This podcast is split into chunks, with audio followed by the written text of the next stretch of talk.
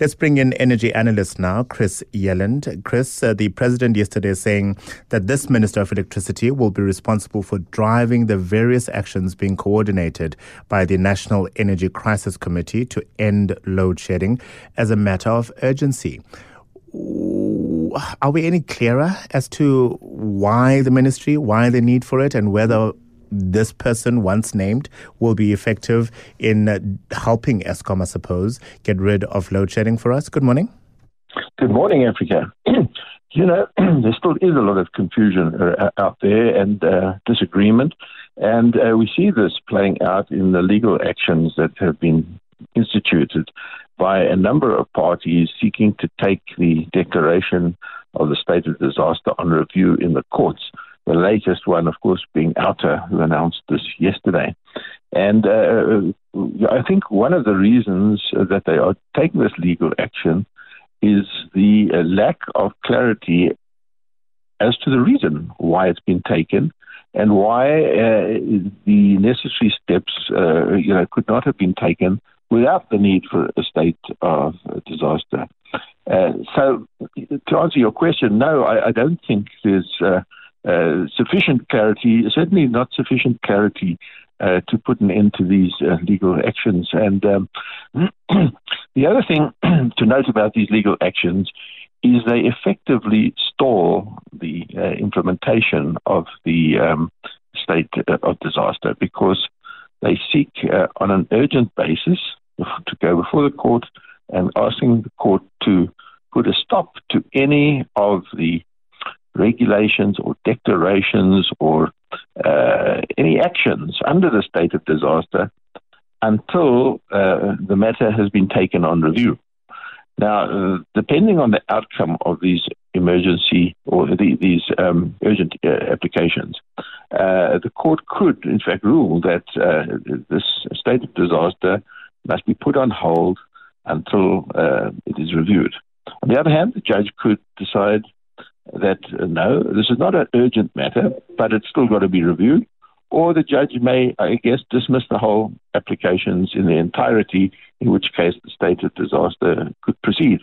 But until such time as it's actually heard in court, uh, the urgent applicants are heard in court, we don't uh, think that the government could or should uh, be able to take any actions under the state of emergency. So uh, the state of disaster. So I think things are kind of in abeyance now, at least until the um, emergency applications uh, to uh, to interdict government from taking any actions under the state of disaster is heard in court, which probably will be in the next, say, two weeks. No doubt. Uh, the president, when he delivered the State of the Nation address, saying that the national state of disaster was implemented with immediate effect. And yet, yesterday, he did not offer any clarity as to when it actually starts. And the minister in the presidency, uh, Gungubele, as Lindsay uh, Dentlinger reported a few moments ago, when asked about that post the cabinet meeting briefing, uh, he said he didn't give any details. They don't know when the actual yeah. start date. It, it, might be, as you say, Chris, because they're possibly waiting on these legal um, exactly. uh, mm. cases to be heard in a court somewhere. Yeah, that's what I think.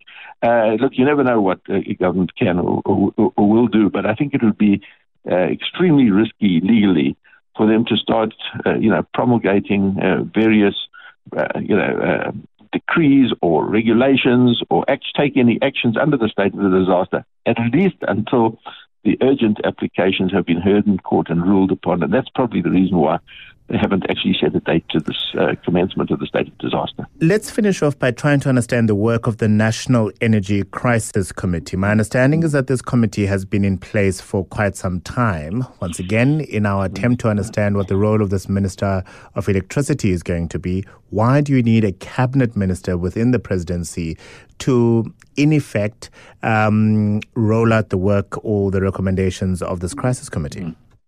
Now, again, I can't speak for government, but I can tell you what I think. Um, the, the, the, National Emergency Crisis Committee currently is chaired by the President. And the members of this committee make up a number, uh, are made up by a number of cabinet ministers. And I think uh, that the President is wanting somebody um, to manage this on a full time basis um, and to take this chairmanship uh, from the president and, and, and run with the ball hard, continuously, all the time. And um, and I, I, guess that's uh, uh, uh the right thing to do uh, because uh, the president has got many, many, many other duties and probably can't commit too much of his time and effort to this matter, and it is a critical matter. So that, that's probably what I think. The, the, other thing I just want to say that really concerns me, I know the president said, you know, there's not going to be turf wars. There's not everybody's going to stick to their lane and do what they're supposed to do. The different ministers who are now involved with energy, you know, the three ministers essentially being Minister of Public Enterprises, uh, who's responsible for the restructuring of Eskom, uh, unbundling, the restructuring, the establishment of a, a, separate grid company, and the just transition. And then you have Minister Mantashe, who's responsible for energy policy and energy regulation. Um, and then this new Ministry of Electricity, the minister will be involved mainly in the electricity crisis as it stands at the moment to deal with load shedding uh, on a on a full time basis. Uh, now, if and of course, you do have Treasury on the side looking after the money, and you have COGTA, a minister who's actually uh, you know handling the mechanics of the state of disaster. So there's actually five ministries involved in electricity at the, at the moment uh, if the state disaster goes ahead. Now, I think it would be a good approach to divide problem up to allocate different ministries to handle each different sections of what's going on in the electricity sector if they were all on the same team and speaking with the same voice. Now, it's all very well for the president to say they are all on the same team, speaking with the uh, same voice, but the reality is we can see before our eyes that they're not. There are turf wars. There are finger pointing. Ministers are, you know, have, you know, are not even within the ruling party. Uh, there is not one common voice. Uh, there are a lot of divisions and differences of views, and that is the problem. And the problem is when you've got uh, different leaders, uh, you know, pulling in different directions, then the status quo kind of remains.